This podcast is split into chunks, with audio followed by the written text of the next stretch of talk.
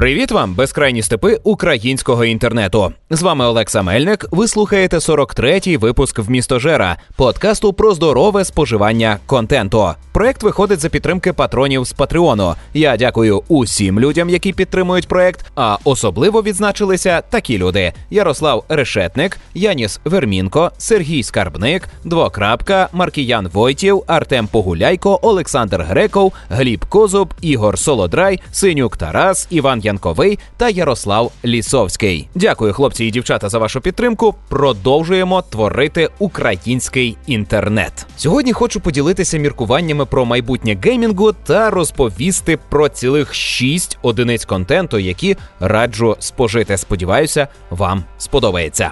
Погнали! Отже, поміркувалося мені минулого тижня про індивідуальне грання про геймінг, який формується у відповідності до того, яким є геймер. Про подібну штуку багато розповідали представники компанії Ubisoft. Вони е, казали, що хочуть робити ігри, в яких не буде традиційного сюжету з прописаним сценарієм, а хочуть створити пісочницю, середовище, у якому геймер сам будуватиме свої історії через взаємодію зі світом та персонажами. Звучить і божевільно, і неможливо, і безглуздо, адже добре поставлена історія завжди краще ніж можливість вийти у відкритий світ і не отримати нічого. Бо як і в реальному житті, з вами у такій пісочниці, де може статися будь-що, насправді може не статися нічого. Ну така ж можливість існує, правда? Але я хочу міркувати про той ідеальний світ, у якому така технологія була реалізована, і вона вдала. Повертаючись до попереднього випуску в місто Жера, я припускаю, що в майбутньому ми зможемо налагодити нейроінтерфейс. Ми зможемо придумати, як передавати інформацію у мозок і як отримувати її звідти не використовуючи засоби комунікації, які у нас є від природи. І уявіть, що ми розвинули технології настільки, що в мозок можна транслювати графіку відеогри, не рендер картинки, не зображення готові, а команди, які би мозком зчитувалися як візуальні образи. Тобто транслювати картинку не через зоровий нерв, а безпосередньо у мозок, як це відбувається, скажімо, під час сну коли в мозку виникають. Візуальні образи. Така картинка завжди була би для геймера впізнаваною, зрозумілою і звичною, адже він, е, ну йому кажуть, наприклад, ти бачиш дерево. Так, тільки йому кажуть не звуком, а безпосередніми командами через нейроінтерфейс. Ти бачиш дерево, і він уявляє собі саме те дерево, яке зараз хотів би бачити чи йому кажуть, ви опинилися на залюдненій вулиці, і раптом він відчуває. Бачить, що він десь на вулиці, на якій він бував, а на або на вулиці, яку він собі може уявити на основі свого досвіду. Не знаю, як у ваших снах, а в моїх картинка приголомшливо прекрасна. І я думаю, що якби можна було налагодити цей процес систематично, а не тільки випадково, як це відбувається під час снів, то було би шикарно. Уявіть собі, що ви сідаєте в крісло, вмикаєте шолом і бачите сни наяву. Дуже яскраві сни, сни, в яких ви притомні, ви розумієте усе, що відбувається, і можете на це впливати. Білі сни, але контрольовані білі сни, не такі білі сни, які ну в моєму житті ставалися випадково, коли я раптом під час е, перегляду свого сну розумів, що це все е, сон, що це не та реальність, в якій я перебуваю фізично, а вигадана реальність. І це були найсильніші враження із дитинства. В дорослому віці такого вже не снилося. А якби ми налагодили нейроінтерфейс і могли транслювати команди в мозок для формування зображення і дії створювати аватара всередині свого мозку. Я вважаю, що це би перекрило по враженнях будь-що. Люди би працювали тільки заради того, аби мати можливість користуватися цим сервісом. Це би був найпотужніший наркотик, найсильніші відчуття, які може подарувати наш мозок. Гадаю, що це було би популярніше за героїн. Але йдемо далі. Система, яка під'єднана до нашого мозку, зчитує наш психотип і розуміє, хто перед нею. Вона розуміє, які вподобання у цієї людини. Вона бачить асоціативний ряд, який виникає у цієї людини е, від певних образів. І на основі цих асоціацій, на основі принципів поведінки цієї людини, на основі її реакцій, система формує відповідний контент формує гру чи відеоряд, який би задовольняв цю людину. Максимально, от є таке, що виходить якась відеогра, вона вам подобається ззовні. Ви любите цей жанр, починаєте грати, але є якісь у неї нюанси, які особисто вам не пасують. Через ваш досвід, через вашу стать, через вашу расу, через ваші релігійні переконання тощо. І ви не можете усунути те чи інше наповнення у цій грі. І автори не могли передбачити, що буде от такий унікальний е, гравець, який. От от щось одненьке у цій грі не може сприймати, і через це гра для нього не є максимально прийнятною, максимально приємною. І все. Е, між авторами і споживачем виник конфлікт. Вони не порозумілися і не пішли далі. Е, звісно, що в наш час е, творець не зобов'язаний адаптуватися під свою аудиторію. Хоча, якщо хоче заробляти, то так зобов'язаний. Але якщо творець стоїть е, на тому, що він безпосередньо творить, то він вільний робити, як йому заманеться, і не зважати на думку людей. Але якби ми хотіли робити. Максимально комерційно успішний контент, і у нас була би система нейроінтерфейсу, то гадаю, така адаптація була би виправдана і була би потрібна. І мусульмани, наприклад, гралися би у шутери, в яких мусульмани вбивають християн, або просто де мусульмани вбивають не мусульман. А християни навпаки гралися би у шутери, де не християн доводиться убивати, і всі були би задоволені, і не виникало би. Якихось суперечностей, усі жінки, які почуваються ображеними від того, що у відеоіграх доводиться грати за чоловічих мускулінних мачо, е, були би теж втішені, бо їм би дали грати за жінок. І якщо їх ображає, що у відеоіграх жінки сексуалізовані, що у них е, красиві тіла, то е, для таких жінок зробили би.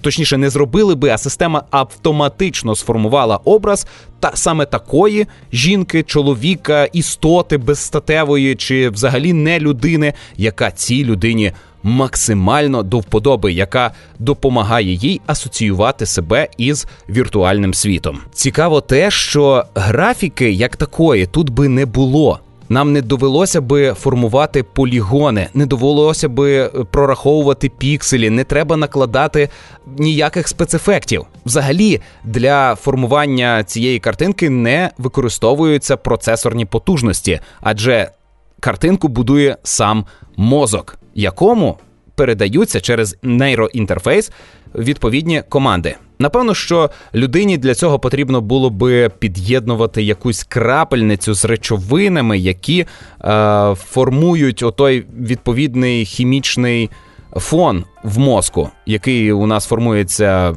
під час сну. Ну тут я плаваю, тут я дуже мало знаю про влаштування мозку. Я взагалі нічого про це не читав, але я собі так міркую, що потрібно було би якісь препарати вливати. Тобто, певною мірою це все ж таки була би наркоманія. Але все одно це була би не обмежена нічим, крім вашої уяви, графіка. Це була би. Приголомшлива чітка картинка з усіма можливими спецефектами, які тільки людина може уявити. Можливо, для деяких людей зі слабо розвиненою уявою можна було би транслювати якісь заготовки, шаблони мислення, якісь фрагменти е, образів, які би е, допомагали таким людям без уяви чи зі слабкою уявою формувати своє зображення на основі чужого. Але це не той досвід, до якого я закликаю людей. І хоч ця фантазія про адаптивний геймінг через нейроінтерфейс е, звучить дуже круто. Є одна штука, яка мене відштовхує, яка мене лякає. Уявіть собі, що система прийшла до гея, який переконаний, що він гей, і каже йому: Слухай, чоловіче, а ти гетер? Або а ти банка горошку. Ти насправді почуваєшся банкою зеленого горошку. ти ніколи не був геєм. Ти ніколи не мав справді потягу до е, чоловіків. Ти просто банка зеленого горошку. І саме так тобі слід почуватися та е, поводитися, як банка зеленого горошку. Або навпаки, приходять до переконаного гетеросексуального матчу і кажуть йому, що він від народження жінка, навіть не гей, а жінка. Йому варто було би змінити стать. Можливо, система напряму не казала би людям. Ким вони є, аби їх не ображати, але вона ж формувала би образи і контент на основі того, ким є ці люди, аби максимально відповідати їхнім справжнім вподобанням, а не тим вподобанням, які були нав'язані суспільством. Бо багато з нас вважають, що їм щось подобається, а насправді це не їм подобається, а подобається тим людям, які мають на нас сильний вплив. І ми хочемо подобатися цим людям, а тому обираємо те, що нам не до вподоби. Багато людей кажуть про те, що е, гендер є соціальним конструктом що ми вибираємо бути таким чоловіком чи такою жінкою у відповідності до того, як з нами взаємодіяло суспільство, у відповідності до того, які моделі поведінки ми просто бачили. А від природи ми можемо бути якимись іншими. І оця система може раптом виявити оцю іншість, оцю невідповідність справжньої особистості до. М- до того, як, яку цю особистість бачать, якою цю особистість бачать інші. І тоді може бути справді біда. Бо ми будемо вважати, що система збоїть. Вона нам підпихає якийсь не такий контент. Вона формує не ті образи, ці образи нас лякають. А насправді ми просто зазирнули всередину себе через е, цифровий нейроінтерфейс і пізнали себе глибокого. Щось таке, як переживають е, люди під час галюцинації під Айоваскою. Вони щось про себе нове дізнаються і е, потім змінюють світогляд. Те саме може статися, коли ми напряму дістанемося до підсвідомості за допомогою нейроінтерфейсу. І це вже виходить далеко за межі е, відеоігор. Це вже щось геть інше.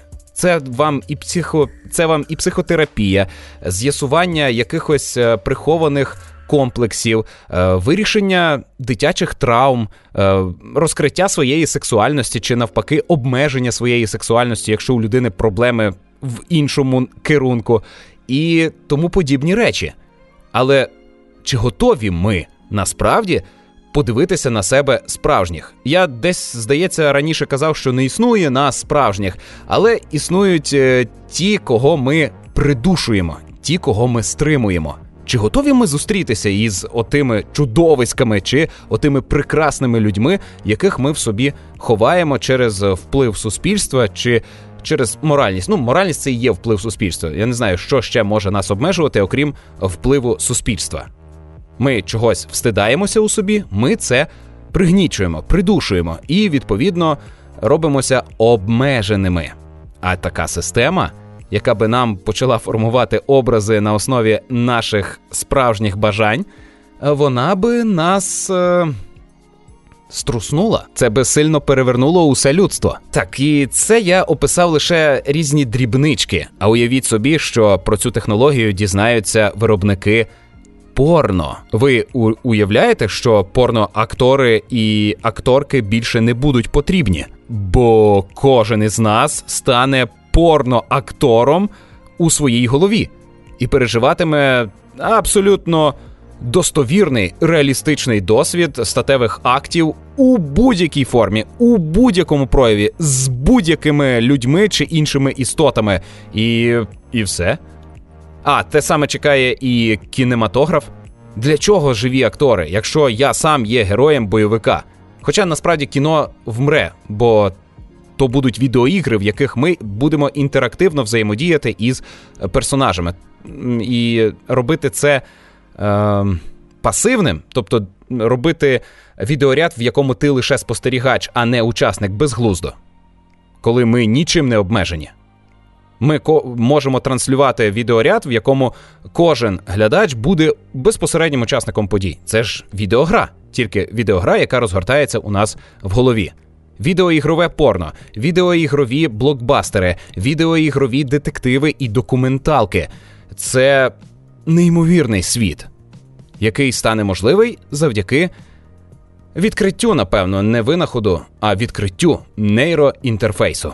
Коли ми зрозуміємо, як може цифрова технологія взаємодіяти із біологічним мозком. Словом, по індивідуальному геймінгу та нейроінтерфейсу у мене наразі все. А зараз хотів би порадити кілька одиниць контенту. У мене їх цього тижня аж шість. Розпочну з відеоігор. Минулих вихідних я зі своїми дуже близькими друзями.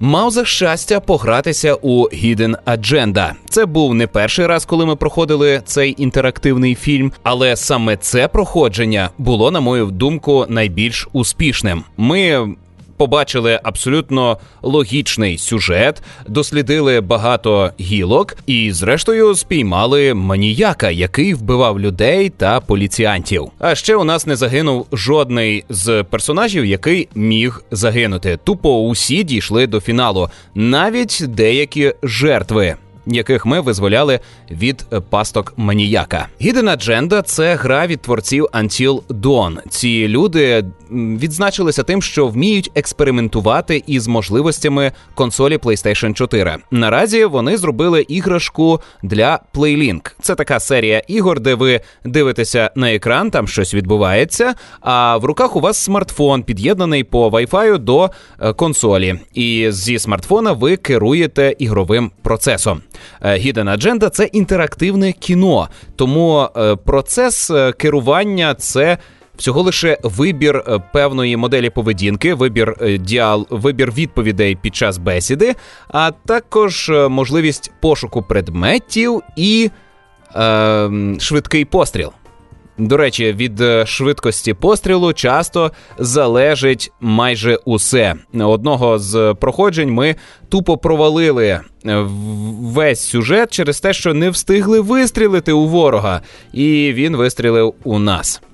Е, Hidden Agenda класна тим, що у ній нелінійний сюжет. Ви можете побачити різні варіанти сценарію, а найважливіше те, що змінюються не лише способи проходження, а й сам сценарій. У кожному з проходжень маніяком може бути хтось інший, інший персонаж, не той, хто був у попередньому проходженні, і від цього зміниться ваша поведінка. Через це ви не зможете просто повторити успішні кроки з попереднього проходження і отримати е, кращий фінал, бо виправити якусь помилку. Ні, бо історія нового проходження буде дещо інша. Взагалі чув про те, що у гри 16 закінчень. А взагалі фільм проходиться за дві з половиною години, як такий добрий величенький трилер. І так, це трилер, найсправжнісінький трилер. Дивитися таке е, просто так було би нудно, тому що не нове. Але коли ви всі залучені у процес, і під час вибору в діалозі починається сварка у кімнаті, усі гравці починають волати один на одного, аби. Е, переконати опонентів, що зараз треба обрати саме це. Ну чому ви такі тупі? Чому ви не розумієте, що нам треба йти у той притулок і там усе дослідити, аби бути підготовленими?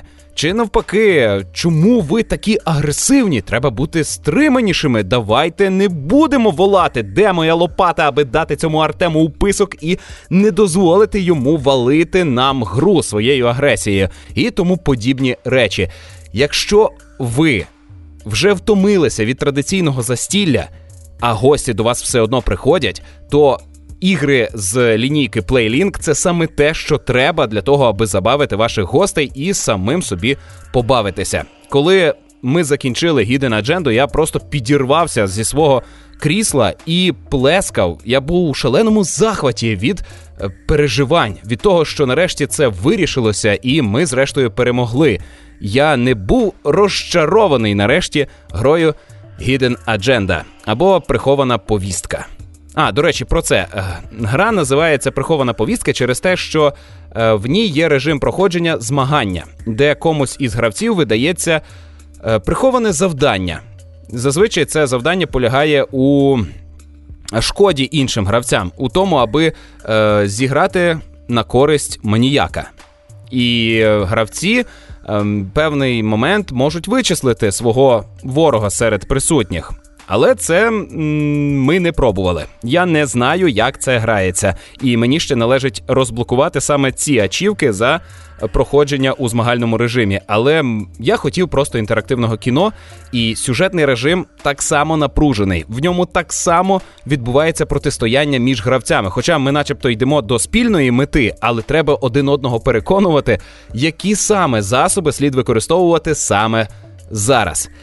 І якщо ви доросла людина, якщо до вас ходять гості, якщо ви готові до чогось нового, я рекомендую негайно придбати і почати цього ж вечора гратися у Hidden Agenda. Повірте, вам це сподобається. А ще цього тижня ми з дружиною пройшли уже останню на цей момент для нас гру серії Gears of War, яка називається Judgment правосуддя. Нещодавно я розповідав про Gears of War 3, а це пряме продовження серії, але приквел по сюжету. Нам розповідають про перші дні початку війни між людьми та сараною, і е, сталася якась біда, через яку судять четвірку героїв. І вони, перебуваючи на трибуналі, е, розповідають своє бачення подій.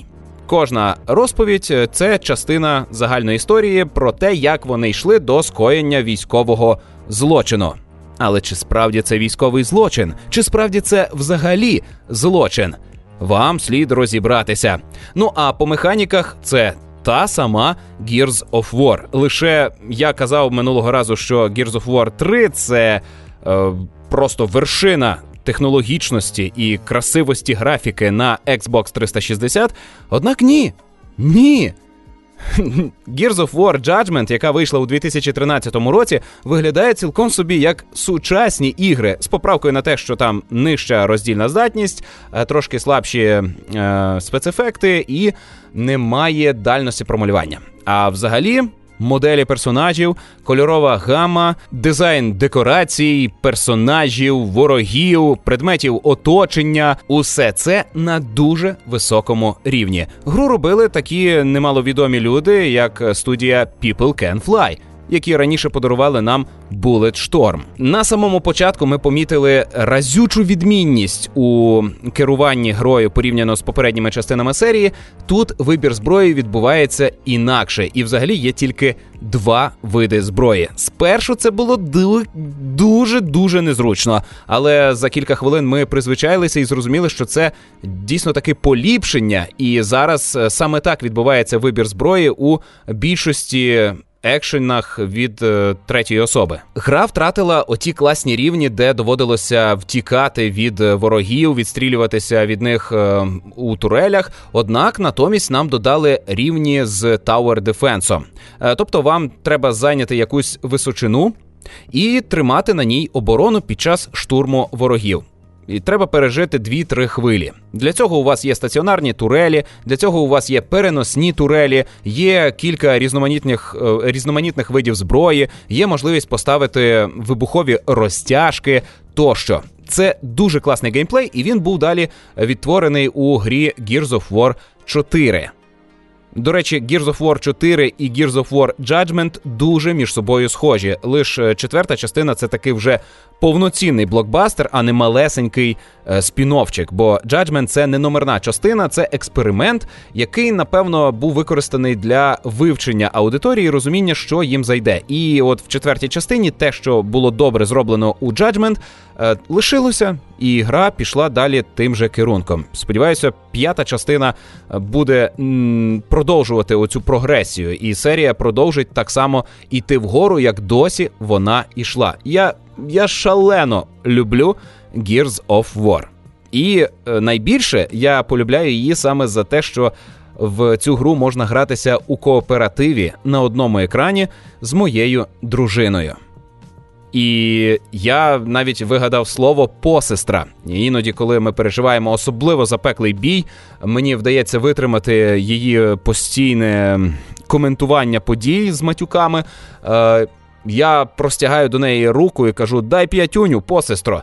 І я не знаю, це, це дуже сильне відчуття, коли ви з дружиною пліч опліч воюєте. Так, в реальності такого переживати, звісно, що не хочеться, але у нас в нашій сім'ї є такий досвід. Це нас зближує. Я вдячний за серію Gears of War, бо якби її не було, довелося би винайти. І нічого такого ж і близько подібного я не знаю.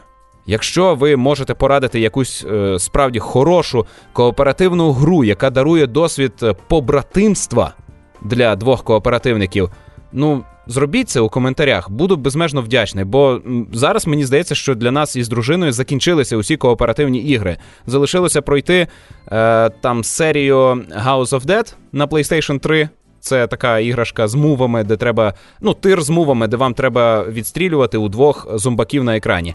А також лишилася гра A Way Out, яку я проходив із другом, а лишилося пройти із дружиною. Ось, а більше я не знаю. Діабло не пасує. Лего ігри ми вже майже всі пройшли. Ну, не майже всі, а точно всі, які нам були цікаві. А усі підряд грати не хочеться. У що в кооперативі можна погратися? Що ми пропустили? Нещодавно пробували Alienation. Не воно. Е, Mortal Kombat це не про кооператив. І взагалі я не люблю таке, такий культ насильства. Е, можливо, можна було би погратися у гонки, але це теж дуже обмежено. Хочеться дійсно екшен від третьої особи з сюжетом, де кожен із гравців відіграє певну важливу роль і може допомагати своєму напарнику. От Gears of War Judgment саме така гра. Я раджу купити собі Xbox 360 і пройти всю цю серію, якщо ви досі цього не робили. Воно того варте. Зараз е, користовану Xbox 360 можна купити за там 2,5-3 тисячі і пройти серію. Це трошечки дорожче вийде, ніж купити велику гру на релізі для PlayStation 4. А тут вам ціла серія з чотирьох ігор. Плюс ще четверта частина є на ПК. Хоча четверта і перша частина Gears of War є на ПК. Ви можете спробувати. Ой, лишенько, цей випуск коли-небудь скінчиться.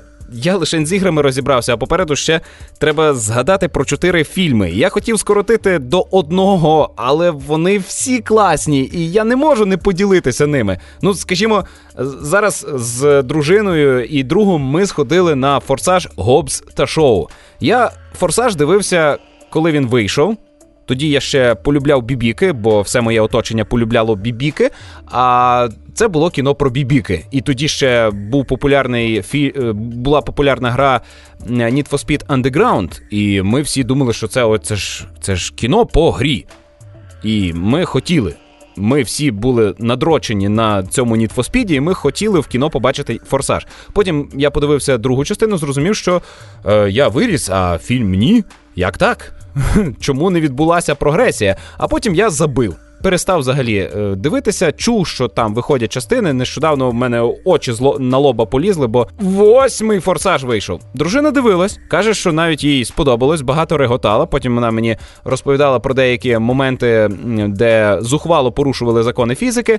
Е, я з нею разом реготав, але вона казала, що гівно гівно тупий безмежно фільм, який навіть нічого цікавого не дарує. Єдине, що там було справді цікаве, це епізод, де е, персонаж е, Дуейна Джонсона е, виховував спортивну команду доньки.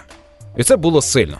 І з... Але це тільки зі слів дружини. Я не бачив. Вона мені переказувала оцей уривок із е, форсажу восьмого, і з її слів мені це подобається. Я хочу, і дружина моя хоче такий окремий фільм, самостійний, про тренера дитячої спортивної команди, е, який має військовий досвід і тренує дівчат та боїться, щоб вони не розрюмсалися. Але форсаж Гобс та шоу це просто Гобс та шоу, не форсаж. Тут бібік зовсім трішки. Вони е, так само порушують закони фізики і тра-та-та, але форсаж Гобс та шоу це кіно, яке постійно тримає тебе у зацікавленні, у напруженні і дарує багато різноманітних емоцій. Але найбільше це сміх.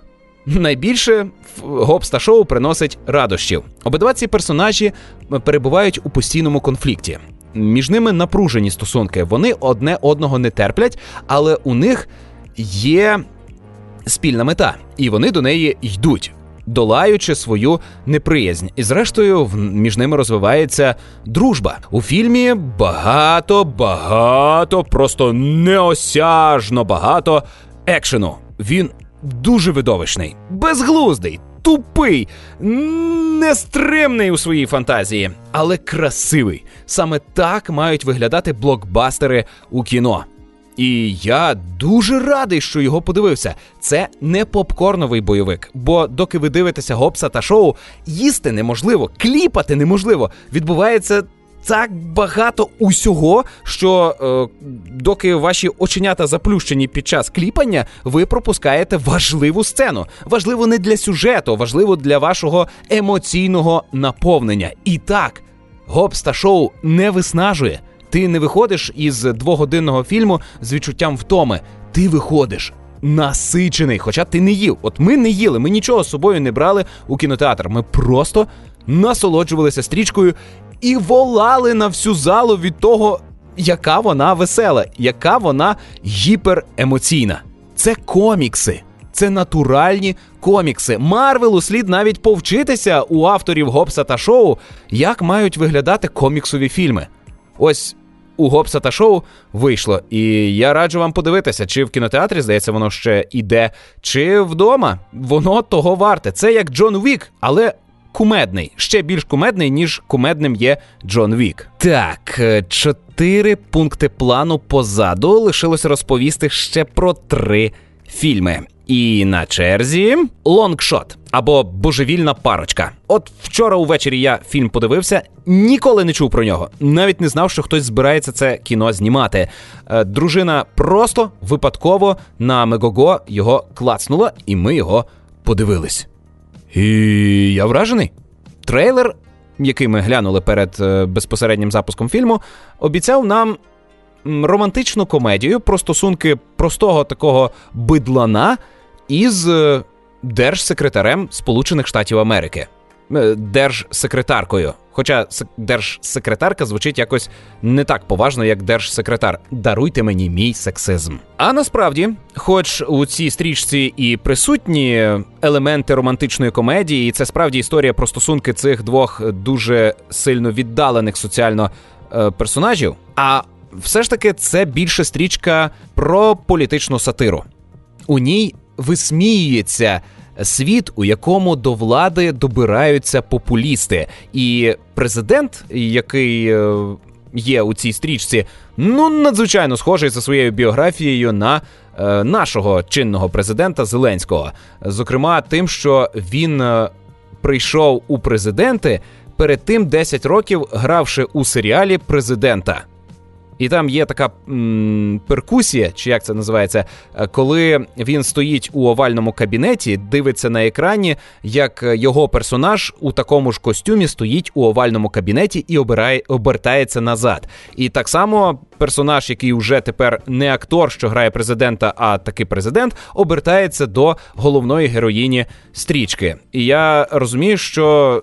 Це не в Україні проблеми, це глобально у світі. До влади прийшли популісти кляті засрані популісти. І стрічка саме про це. Вона показує, як маніпулюючи людьми легко отримати їхню прихильність. Але, але разом з тим, це історія про жінку, що мала ідеали ще з дитинства. І вона, слідуючи за цими ідеалами, прийшла до влади. Вона її отримала, так, але їй не дають достатньо можливості розгорнутися. Вона не може змінювати світ на краще. І ось в її житті з'являється чоловік, який допомагає їй повірити у себе. Я не стверджую, що фільм е, доводить, буцімто жінка без чоловіка нічого не варта. Ні, людина самостійно нічого не варта. Їй потрібна підтримка однодумців. І тут таким однодумцем саме е, таким однодумцем став е, саме оцей персонаж колишній журналіст. Точніше, він не колишній, просто він звільнився з своєї роботи. А взагалі він журналіст, і вона наймає його своїм спічрайтером. Він пише їй промови, які наповнює жартами. У процесі написання цих текстів вони знайомляться, зближуються. Він пізнає її, аби краще передавати її досвід у її промовах. Найголовніше те, що це фільм, у якому головний акторський дует формує Шарліз Терон та Сет Роген. абсолютно божевільна і несумісна суміш, однак вони виглядають дуже органічно. Мені навіть здавалося, що це фільм, який Сет Роген навмисно зняв, аби просто мати можливість помацати Шарлі Стерон.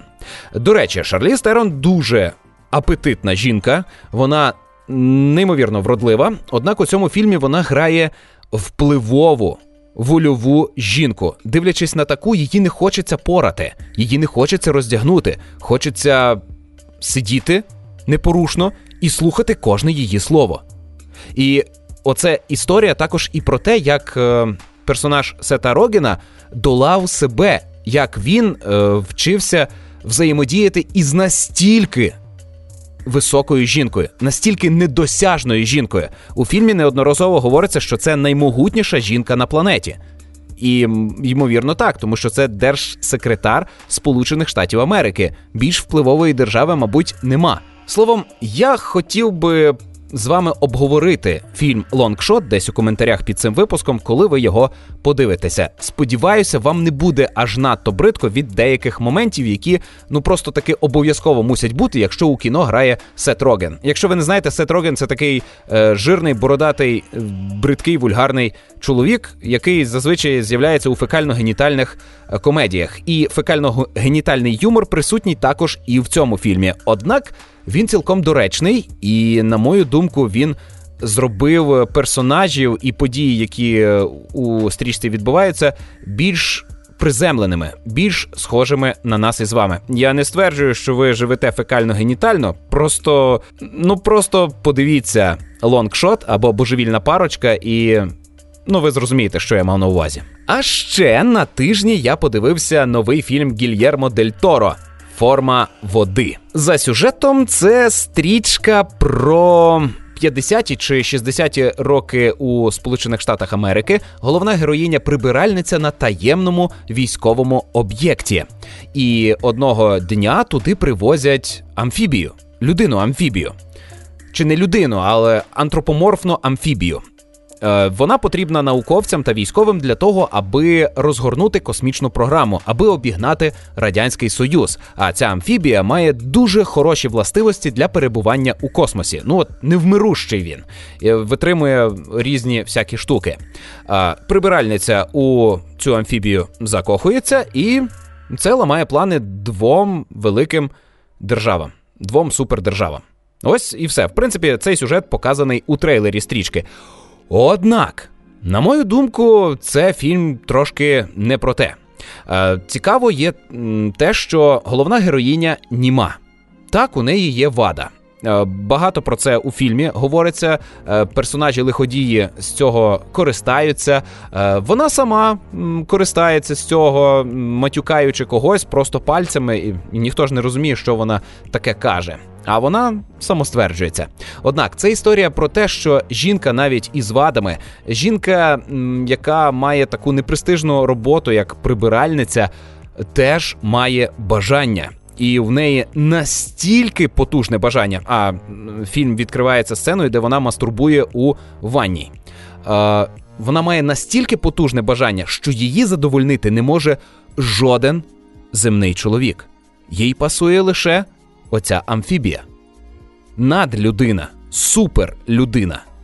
І вона про це сказати не може. Вона німа як риба.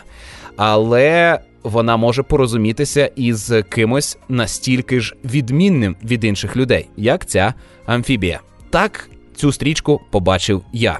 Вона мене надихнула бути кращим чоловіком, старатися краще, бо я хотів би таких же стосунків, як розгорнулися між цією героїною та її амфібією. І я можу цього досягти. Просто мені треба так само шанувати мою дружину, як е, її, як героїню шанував амфібія. І впевнений, вона розкриється мені більше, ніж розкривала, розкривалася досі.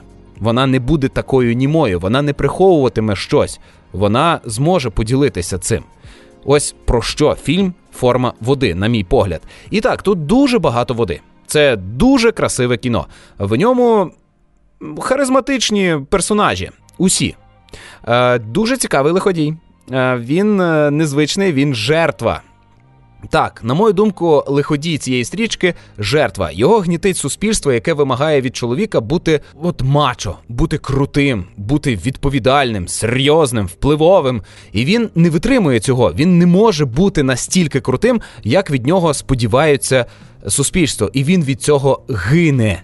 Він не витримує, він розпадається, він руйнується зсередини, він женеться за недосяжним ідеалом. Він не може бути тим, що від нього сподіваються. Подивіться, обов'язково гляньте форму води, якщо досі не бачили. І наостанок рекомендую глянути стрічку Зелена книга. Кіно про те, як е, один дуже талановитий музика вирушає у тур Америкою, білою Америкою, а сам він чорний. І для супроводу, для допомоги наймає собі білого італійця расиста. Для того, аби той допомагав е, чорному музиці виживати в умовах цього туру. Це екранізація реальних подій, і вона на відміну від інших фільмів про расист, не похмура. Так, у ній показано багато. Е, поганих рис людей. Так, расизм тут висвітлений як явище негативне, і з таким миритися не варто, але він більше оглядовий.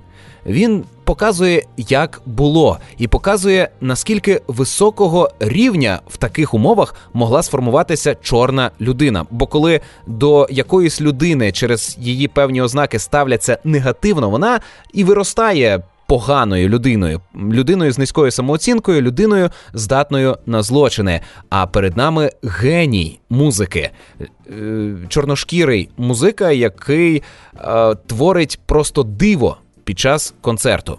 І всі це розуміють, навіть білі расисти, які його запрошують, які не пускають його до білої вбиральні, а кажуть, ідіть собі ось у той дерев'яний віходок, і там робіть всі свої справи, бо ви ж негр, ми не можемо цього дозволити. Але ми вам заплатимо увесь гонорар, тому що ви суперталановитий музикант. Такі речі висаджують мозок, і нам. Українцям таке можна зрозуміти тільки якщо уявити, що Е, ми українці, які жили, жили в радянському союзі, і нас дискримінували, обмежували. Можна навіть сказати, що багато українських родин зараз не такі заможні, як могли би бути, саме через те, що їхні там діди, прадіди реалізовували себе е, україномовними в радянському союзі, тоді як інші російськомовні родини реалізовували себе е, ч, е, російською мовою і були більш успішні, досягали чогось кращого у суспільстві. І зараз е, тим російськомовним передалося більше, вони заможніші. У них краща ситуація. Однак зараз це вже вирівнюється. Українці вже. Е, Багатшими стали, як відомо, епоха зубожіння минула, все прекрасно, налагоджується, заробляємо так. Але я кажу, що українці можуть відчути, що таке бути негром у штатах 50-х, 60-х років, якщо просто подумає про радянський союз і як він ставився до е, усіх неросійськомовних. От уявіть собі, що це і є негри. Це дуже неприємно. А стрічка показує, що. Італієць расист, який допомагає цьому чорношкірому музиці, змінює своє ставлення. Однак він допомагає змінювати ставлення до світу самому цьому музиці. Не тільки геній може навчити просту людину чогось, а й проста людина може поділитися своїм багатющим життєвим досвідом на хлопський розум. Мені надзвичайно сильно е, сподобався огляд е, цього італійця страви. Його спитали, і як тобі ця страва? А він, сидячи в ресторані, каже: солоно. І далі він пояснив, що будь-хто може зробити їжу смачною соленою. А ти зроби її смачною без солі. Зроби так, аби не доводилося досолювати і посилювати смаки, посилювати е, виділення слини і тим самим створювати ілюзію, що їжа смачна ти зроби її смачною без солі. І таких малесеньких епізодів у стрічці повно. Є дуже зворушлива е, е, сюжетна лінія, де е, музика вчить свого водія писати листи дружині. І оцей бидлан з італійської родини е, проходить трансформацію від примітивного самця до людини, яка відчуває і спроможна розповісти свої про свої відчуття іншим людям, та й так сильно це зробити, щоб інші хотіли ділитися зі ще більшим колом людей. Зрештою, обидва персонажі виростають над собою, обидва розвивають стосунки. Так, це кіно про дружбу, але незвичайне. Воно дуже насичене, дуже багате на події і залишає після себе легкість, невимушеність. Це кіно про расизм, яке не б'є вас, не хоче, аби ви ридали, не хоче, аби ви відчували ненависть до себе, бо ви біла людина. Ні, воно про зовсім інше. Я раджу подивитися зелену книгу. І, До речі, кіно називається Зелена книга, бо була така зелена книга, е, яка містила інформацію про заклади, у які безпечно ходити чорношкірим людям. Точніше, не безпечно, а вільно ходити чорношкірим людям. Були спеціальні е, заклади громадського харчування для чорношкірих людей чи для змішаних рас. Е, були е, мотелі, готелі, гостели. Е, дико. Дико, надзвичайно. Ну ви уявіть собі, щоб е, навіть в Радянському Союзі був окремий туалет для україномовних. Оце. Що? Як так? Чи окремий е, окремий готель для рудих. Якого дідька? Що це таке?